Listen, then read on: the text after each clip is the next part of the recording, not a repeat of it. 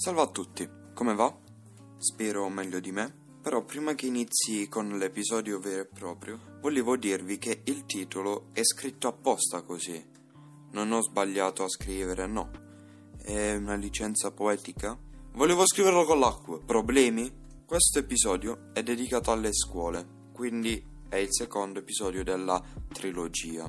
Ultimamente, per colpa un po' della gestione, un po' dei professori, un po' mia, mi sta venendo voglia di abbandonare tutto. Almeno ogni mattina non devo stare lì su una sedia di fronte a un computer e sentire le cose che dicono i professori, almeno dopo non mi viene voglia di tirare un pugno al computer e distruggerlo perché mi sono veramente stufato di sentire le cagate che dicono i professori. Vi dico una perla che ho sentito ultimamente. Se tu vai a chiedere a un professore di matematica, professore, ma queste cose che stiamo facendo a che ci serviranno nella vita, neanche lui lo sa e ti dirà serve per farti ragionare. Ok, ok, però a quanto pare la mia professoressa di matematica, anche se dicono che la matematica fa ragionare, a quanto pare lì non ragiona. Perché? Stiamo in didattica a distanza, ok, però se fai un compito in classe e se un tizio va bene e il voto che si merita è anche 7, tu dici no, è un compito troppo perfetto questo. E gli metti due e poi a quello che fa, va male dici ah ok eh, apprezzo che non hai copiato quindi ti metto 6 non ha senso questa cosa. Non ha senso. A quanto pare si sono invertiti i ruoli. Chi studia prende 2 chi, va, chi non, non studia prende 18 ok però questa è la matematica che serve a far ragionare. Vabbè non parliamo dell'abuso di potere dei professori, che devono avere per forza ragione, perché loro sono più grandi di te, di professore, pubblico ufficiale, eh, donna. Non puoi risponderli, perché in qualsiasi modo tu gli risponda, pure se hai ragione. No, no, no, no, no, no. Tu sei sempre nel torto. Vabbè, poi in Dade è aumentato del 80% almeno l'abuso di potere, cioè se tu non attivi la videocamera ti prendi l'assenza e forse anche la nota se ti va bene la giornata.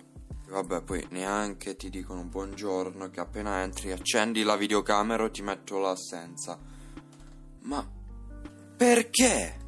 Però non tutti i professori sono così, almeno. Io in prima media e mezza però avevo questa professoressa, magari fossero tutti come lei, che veniva tutta gentile, eh, mandava i capoclasse a correggere i compiti. Che lo ammetto che compravo i capoclasse con le figurine dei calciatori panini, però comunque sul libricino dei tizi che non facevano i compiti io ero sempre sul podio. E mi ricordo che il primo anno questa professoressa ci disse eh, fate dei disegni al libro, fateli con le vostre mani perché ci servirà negli anni, perché leggeremo tanti libri.